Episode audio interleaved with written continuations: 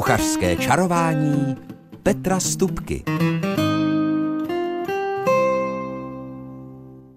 Dobrý den a zároveň i dobrou chuť k poslechu pravidelné porce kuchařských čar a kouzel.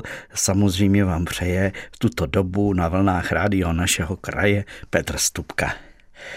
A protože čas se nachýlil ke konci masopustu. To příští úterý, totiž už bude to úterý před popeleční středou, tak myslím si, že je na čase, abychom k tomu vyvrcholení toho reje masek, které už se někde konalo a jinde to plánují právě o tomto víkendu, tak abych vám přinesl pravidelnou porci inspirace, jak už je tradicí více než 20 let na vlnách rádia našeho kraje budeme vařit speciální silnou polévku, budeme pect různě, nebo budeme upravovat uzeniny na různé způsoby po bavorském, eh, tedy po bavorském způsobu, abych to řekl teda takhle a nakonec, nebo ne nakonec, ale určitě bude také něco sladkého, smaženého, křupavého, plného másla, prostě dobrota. Ať už si dáme boží milosti, nebo koblížek, nebo tvarohovou křupinu. Tak dobrý poslech a dobrou náladu.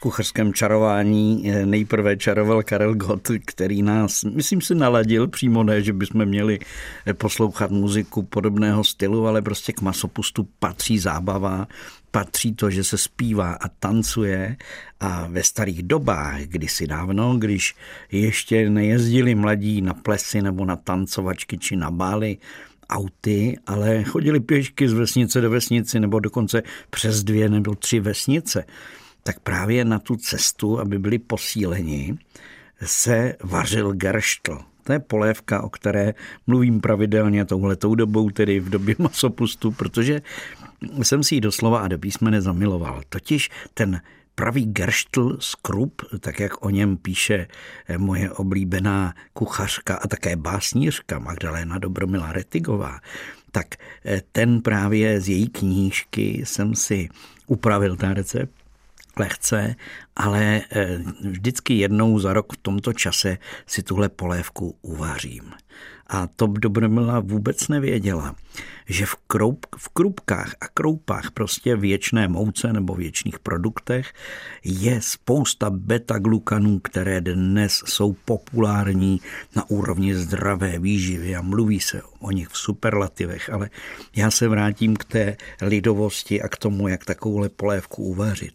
Na začátku je silný vývar, protože aby to byl ten opravdový gerštl, tak se ty krupky, které do něj samozřejmě patří, tak se nevaří ve vodě, ale právě v tom vývaru. A ještě předtím se samozřejmě propláchnou, ještě i spaří a podobně. Nejdůležitější je mít silný vývar a do toho vývaru přidat Tady se nám někdo dotelefonoval do studia, tak si pustíme prosím pěkně písničku, aby jsme to mohli vyřídit. V rámci kuchařského čarování dnes masopustního vaříme gerštl z krup a jak už jsem řekl před písničkou, je třeba mít i kroupy, řádně propláchnuté, případně i spařené, tak jak píše paní Dobromila Retigová ve své kuchařce z roku 1825 považte to. No, takže eh, to vlastně bude, jestli dobře počítám, za dva roky už 200 let. No, zpátky k tom té polévce, protože v tom silném vývaru eh, se vaří krupky nebo kroupy, to už je na vás, pěkně zvolná, to je důležité, a zároveň se k tomu do toho vývaru přidává sádlo a i máslo podle dobromily. Takže obé, obého tuku, ale klidně dejte jenom trošku sádla nebo másla, jak budete mít chuť. Eh, ty kroupy, když se vaří, to jsem zjistil s tukem, trošku tuku, když se přidá, tak oni jsou jemnější. No a potom, když je když jsou ty krupky vařené, tak eh, podle toho, podle Magdalény, ten garštl, aby byl ten opravdu ten nejlepší a ten nejsprávnější, tak se ty krupky mají eh, vycedit z té polévky. To je takový hustý, hodně hustý vývar. On to, on to opravdu zahustí ty kroupy a dopak se do toho má přidávat mletý kmín, promnutá majoránka, smetana a žloutky. Ale já bych určitě ty krupky z toho necedil a dal bych si to i s krupkami. Takže takhle byl eh, gerštl se připravoval a ten gerštl se podával, a to je důležité zmínit, ve hrne, dával se do hrnku, do takového toho velkého hrnku na kávu nebo na čaj, chcete-li.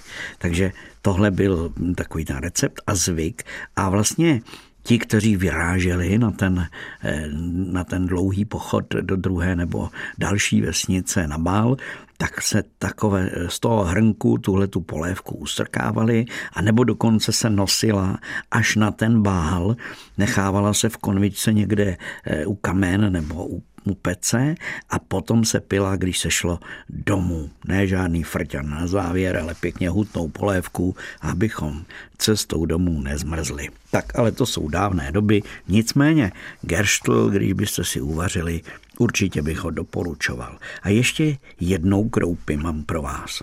A sice na speciální masopustní salát, který se ale připravuje speciálně eh, na, v Itálii nebo v severní Itálii jsem eh, ten recept nebo ten ochutnal takovýhle salát.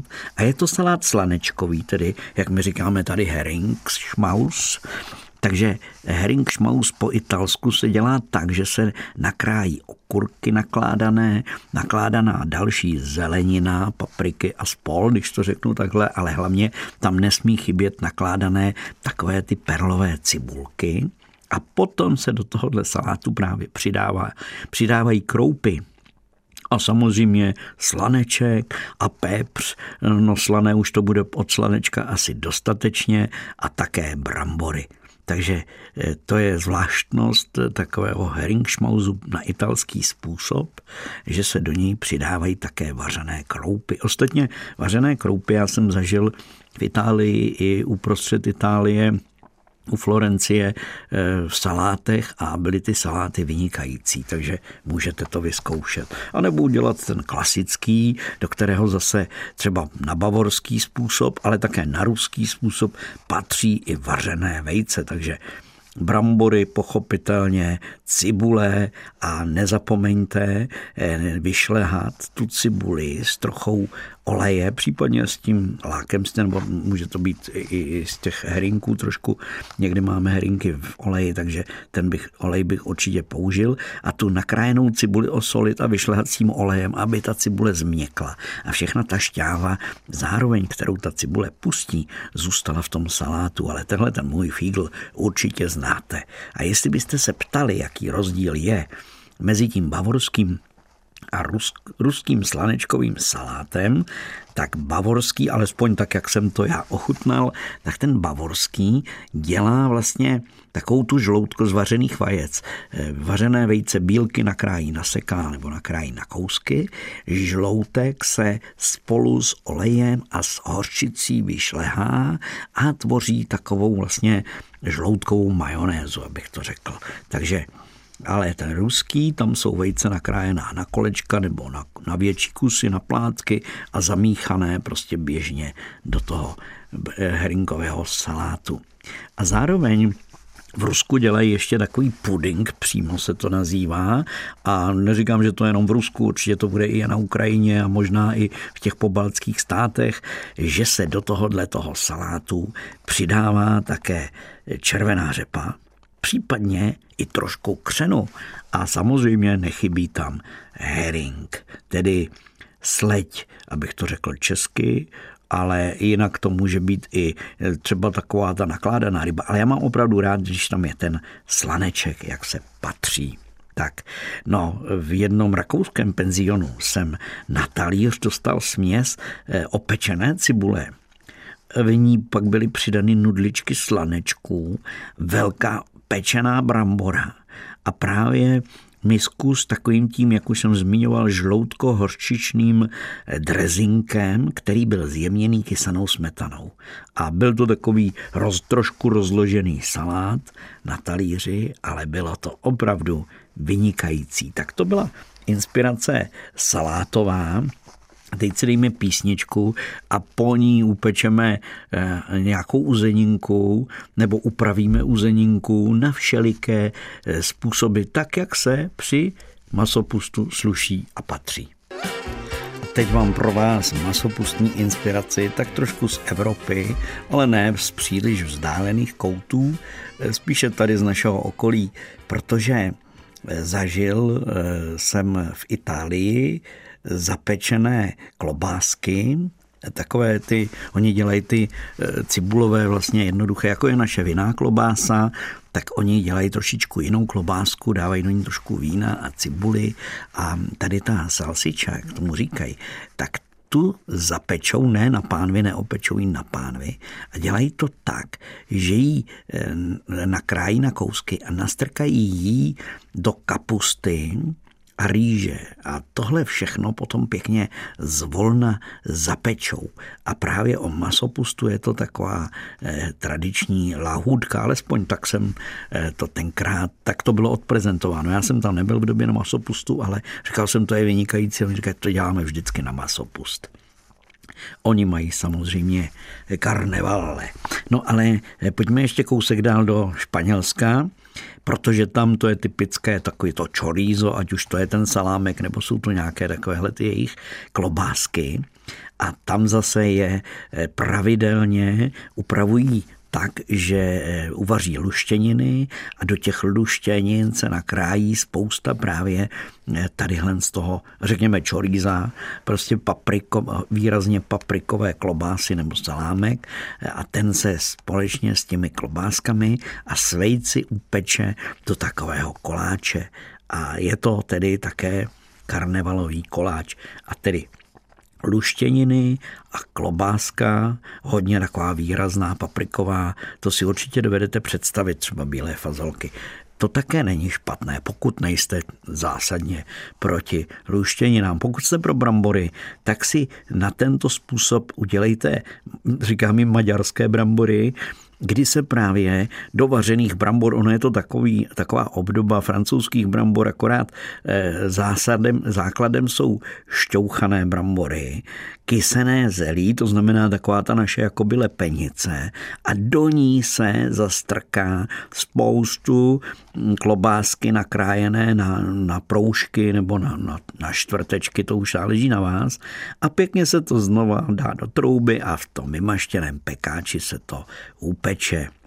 Obdoba je i ze syrových brambor, kdy se krájí na tenké plátky a všechno se zalévá smetanou a jsou je, není v tomto zelí, ale mě s tím zelím, brambory pečené se zelím a s klobásou, to bych si tedy na masopust dal, jak se říká, líbit. A potom mám ještě jednu masopustní vzpomínku, kterou jsem zažil na Slovensku, nebo je z pomezí Slovenska a Moravy, kdy dělali eh, fašankový koláč a ten byl udělaný Eh, nebyla to fašírka jako sekaná klasická, ale byla to upečená taková velká placka ze směsi, která se normálně dává do klobásek. Takže když se připraví do klobásek, všechno je tam takové to jemněji semleté maso, taková ta spojka, pak to hruběji, naloží se to všechno a že a pak se to dává do střívek, tak tady se to nedá do střívek, Tady se to pěkně a jednoduše za syrova dá eh, na plech a upeče se z toho kulatý koláč, který se potom zdobí ehm, samozřejmě eh, kousky nakládané zeleniny. Vůbec e, zajímavá věc uzenina a to kysané zelí, jak už jsem zmínil. To je lahůdka. Já si rád dělám takové to klobásové zelí, o kterém jsem už určitě víckrát v kuchařském čarování mluvil. A to je docela jednoduché, protože kombinuji vlastně jenom kysané zelí a uzeninu a někdy tu klobásu eh, třeba i předtím trošku jako rozpeču a pak ji prostě jednoduše namíchám a na tom výpeku ještě osmahnu trochu cibule a potom to všechno nacpu do toho kysaného zelí, pěkně to umáčknu a nechám to dva, tři dny odležet. No a pak na fašank, na, na masopust, když přijdou ty ten houf tedy eh, všelijakých masek a s muzikou, když přijdou, tak to pěkně vystek z té sklenice dám pěkně na mísu a berte si a dobněte si, dejte si, protože ta klobáska nebo ta uzenina a zelí to prostě hraje dohromady. No a když jsem už eh, v úvodu zmiňoval, eh, že už to bude 200 let, co Dobromila Retigová vy, napsala svoji vyhlasnou kuchařskou knihu, tak vlastně 200 let je to také od doby, kdy jeden český hostinský a byl to zároveň i mlinář, pan Šamánek, na počátku 19. století, to znamená před 200 lety, eh, vymyslel vlastně, vynalezl, alespoň tak je to tradováno, u takzvané utopence ano, utopenci, tahle ten oblíbený, tahle, ten, tahle ta oblíbená eh, lahůdka k pivu, ta už je 200 let stará. No, já si myslím, že už všechno bylo vynalezeno daleko dřív, nicméně tahle ta historie je takto zas, zaknihována a zaznamenána. Takže eh, i ty utopenci nejsou špatní, jako není nic od toho, aby si je člověk připravil, já, aby se to rychleji proleželo, tak dělám takový utopencový salát, že ty špekáčky oloupané nakrájím buď na, na čtvrtky podlouhlé, anebo na kolečka a dělám lák. A jak udělat ten lák co nejlépe, tak na to mám jednoduchý recept, protože já dávám dvě třetiny octa a jednu třetinu vody. Takže ten lák je výrazně kyselější, zároveň cibuli, pochopitelně, a tu cibuli eh, já ten lák svařím, dám si do něj koření, sůl pochopitelně a nesmí tam chybět podrcený pepř, nějaká paprička, že jo, a, a tak dál. A tak tadyhle ten lák si převařím. A ten horký naleju na, t- na tu cibuli, kterou si tím horkým lákem trošičku spařím. Takže ona není úplně syrová. A potom už tedy to s těmi špekáčky pěkně našťouchám se do sklenice, zalít tak, aby tam nebyl vzduch. I druhý den ještě trošičku toho láku dolít, protože oni ty špecháčky do sebe přece jenom trošku natáhnou. No a pak to nechat pěkně odležet na sobotu, až budou chodit ty masky.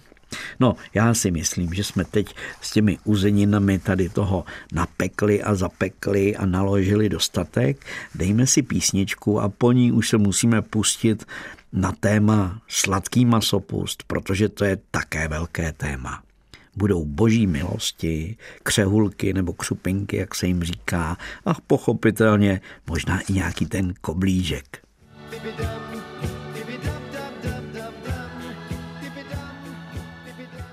Už sto let jsme tu proto, abychom pomáhali. Už sto let přinášíme radost, naději i smích. Už sto let se na nás můžete spolehnout. Český rozhlas. 100 let je jen začátek. A v kuchařském čarování mám pro vás nejprve boží milosti, protože z těch eh, sladkosti, které se při fašanku, tedy při masopustu nabízejí, eh, jsou to na prvním místě koblihy, ale s těmi je práce, tam to je vošajstlých, jak říkával můj děda, aby to kynulo, aby to se dobře usmažilo a nepřesmažilo. Ale boží milosti, ty zvládnou i děti. A hlavně ty děti je dokážou zvládnout ještě, když se pobalí v cukru, tak už jsou snad pryč, protože to je opravdu jednoduchá, výborná lahůdka, kterou zaděláte eh, docela snadno. Já jsem slíbil několika z vás, že recept na boží milosti eh, řeknu úplně přesně. Tak ono říci přesně, že tam přijde 150 gramů eh, hladké, nebo můžete vzít polohrubou mouku a 30 gramů cukru, 30 gramů másla, tři žloutky, eh, špetička soli, vrchovatá lžíce kysané smetany a jedna, no je ne vrchovatá, ale rovná lžíce našeho tuzemáku a z toho všeho zamícháte těsto, tak eh, ten recept takhle zní jednoduše a snadno, ale vždycky té mouky je třeba to vyváženě. Mělo by vzniknout měkké těsto, to je důležité. Nemá být tuhé, musí být měkké, pružné a proto je také dobré to těsto nechat pěkně v klidu někde odležet, aby, aby je ono ještě víc změkné a potom se na dostatečně pomáčeném a po, pomáčen, pomoučeném vále pěkně a jednoduše rozvaluje a rozvalené se krájí na různé tvary, ať už jsou pravidelné, nepravidelné, nebo jsou to jenom nějaké smotané proužky, to už nechám na vás, to se těžko do rádia vysvětlí, jaké všechny možné tvary to může získat a pak šup s tím do přepuštěného másla nebo do sádla potažmo i oleje, aby se to pěkně vysmažilo. Je to za chviličku, naskáčou na tom takové ty bubliny a je to lehonké, křehoučké a obalené v moučkovém cukru s vanilkou. Je to prostě, no, je to lahutka. Co si budeme povídat? Tak ještě jednou, přibližně 150 gramů hladké nebo polohrubé mouky, 30 gramů cukru a 30 gramů másla. Ten cukr používám krupici, protože se šloutky ten cukr na začátku pěkně hezky rozmíchám, aby z toho vzniklo prostě eh, taková, taková kašička žloutková, ona ze světla, zbělá, taková pěna. A do toho přidám rozměklé máslo. A teprve potom do toho přijde to ostatní, to znamená lžíce kysané smetany, špetka soli, a jedna lžíce zemáku. A teď mám takovou kaši připravenou základní a do ní přidávám mouku tak, až se mi to pěkně slepí dohromady. Ale jak říkám, už jsem zdůrazňoval, důležité je udělat to těsto měkké.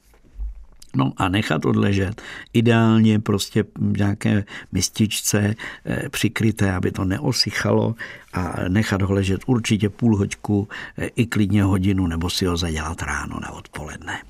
A Potom eh, to dělám tak, že to těsto rozvaluji na dvakrát. To znamená, že ji udělám jako jednu placku, ono se mi, ono je gumovaté trošičku to těsto, takže se vám smršťuje, jak ho rozvalujete. Takže buďte trpěliví, nicméně, jakmile ho rozválím, tak ho překlopím a tím pádem mám jakoby dvě vrstvy toho těsta a ono to potom je trošičku vidět, když se to smaží, že právě se lépe to těsto nafukuje. Takže na dvakrát eh, jako sválím ho, pak ho rozválím a pak už rádilkem řežu. Z pravidla se dělá, dělali naše babičky trojuhelníky na znamení boží trojakosti, jo, jak se říkalo, otec a duch svatý a, a tak dál. Takže tak to dělávali, ale my můžeme dělat všelijaké tvary, třeba jenom trojuhelníčky, takové podlouhlé, někdy do toho dávali i dírku, aby to bylo jako boží oko a podobně. No a pak smažit, jak už jsem řekl. A pak mám ještě jeden recept na boží milosti a tam se do něj dával buď ocet, anebo citronová šťáva, protože eh, ta kyselost, kterou v tom prvním receptu zařídila kysaná smetana, tak ta kyselost ta je důležitá proto, aby to těsto, ono je potom tažnější, takže se lépe smaží, dělá takové ty bubliny a eh, lépe se i natahuje, tedy rozvaluje. Takže ten druhý recept je zase z tradiční, tady jeho české dokonce kuchařky a tam se dávalo čtvrt kila, tedy 250 gramů polohrubé mouky, 50 gramů másla, dva žloutky a jedno celé vejce a lžíce octa nebo té citronové šťávy. A zase, proto, aby to potom se nafouklo, tak tam se dával zase ten tuzemáček, tedy tehdy se dával rum, dneska dáváme tuzemáček. A špetka soli, na to nezapomeňte. No a také dělali naši předkové z nudlového těsta tyhle ty boží milosti, to určitě si pamatujete, možná jako děti, někteří z nás si to tedy pamatujeme, kdy jsme pekli tadyhle ty placky z toho nudlového těsta na plátech na kamnech a oni se na nich udělali takové puchejře a bylo to křupavé. No a když by se to pocukrovalo, tak jsou to boží milosti z nudlového těsta, tedy nesmažené, ale také se často E, v tuku, to také lze, ale spíš než to, tak se pekli na sucho a potom je v některých místech třeba máčeli v medu nebo v nějakém ovocném syrupu.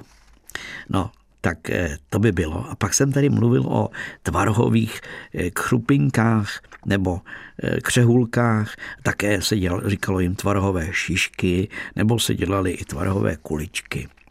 A to je těsto, kde vlastně se dává žloutek a jedno celé vejce a 30 gramů rozpuštěného másla a 30 gramů pískového cukru a to se všechno vyšlehá a pak se do toho přidává 150 gramů měkkého tvarohu a půl deci eh, teplého mléka. Tak a vznikne taková kaše a potom se do téhle té základní kaše přidává prosátá mouka eh, smíchaná s práškem do pečiva. Eh, mouky má být tolik, co je cukru, to znamená nějakých 150 gramů a potom se z tohohle těsta tvoří šišky. To těsto je měkké, pružné, e, takže se vlastně ty šištičky nebo kuličky tvoří pomocí lžiček a smaží se to v omastku. Ale já jsem vždycky si to těsto potom doladil, když jsem udělal první zkoušku, tak protože ten tvaroh je vždycky trošku jinak jinak eh, prostě eh, mokrý, když to řeknu takhle jednoduše, vlhký nebo není, takže podle toho to těsto musí být měkoučké, aby se to zase, tahle křupinka rychle rozsmažila. Také jsem z toho dělal takové lité těsto s tvarohem a pekl jsem vlastně takové malé lívanečky, které se docela nafoukly a vypadaly skoro jako koblížky. Takže to, to je další inspirace na sladké. Ale já mám pro vás ještě jedny koblihy, nebo ne jedny, ale mám pro vás také koblihy, které jednoznačně patří prostě k masopustu, ale ty vám povím v rámci kuchařského kalendáře až v té závěrečné části dnešního čarování. Kuchařský kalendář a hned v jeho úvodu mám pro vás bystřické fašankové koblížky. A my bychom možná řekli v dolečky, ale to je jedno, je to recept ze Slovenska, který jsem si ze Slovenska přivezl. A ten recept je jednoduchý, a mm, ty koblížky takhle upravené jsou výborné, protože se neplní. Ono se do nich dělá nakonec, když vykynou, že jo, tak se u nich udělá taková ta dírka, jako se dělají bavorské vdolečky a pak se usmaží a do toho důlečku, který tam vznikne, se pak nakonec dává šlehaný tvaroh nebo jenom povidla, ale také jsem zažil, že se tyhle ty koblí, tyhle ty koblihy, tedy potažmo v dolečky prořízly a naplnili se eh, takovou tu náplní, která se dává do kremrolí, takový ten vařený sníh z bílků se dával do těchto těch komlíšků. Ale pojďme na ten recept.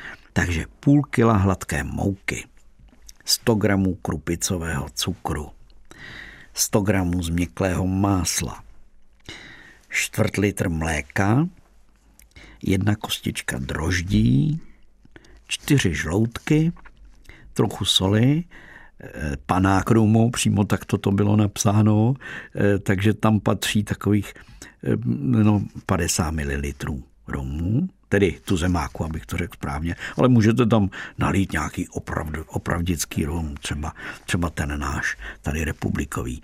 A potom samozřejmě potřebujete olej na smažení. Tak, a já ten recept, tak jak jsem ho dostal, jsem si ho obsal z jedné takové starodávné, ne knihy, ale byla to taková složka, ve které bylo spoustu receptů na volných papírech a bylo to svázáno v deskách s takovým tím kalounem. A takže jsem si to obsah, eh, eh, obsal přesně a v tom obsání nebo v tom mém opisu je to tak, že si máte udělat eh, osolit mouku, udělat do ní důlek, eh, tam dát lžičku cukru a potom rozdrobit droždí.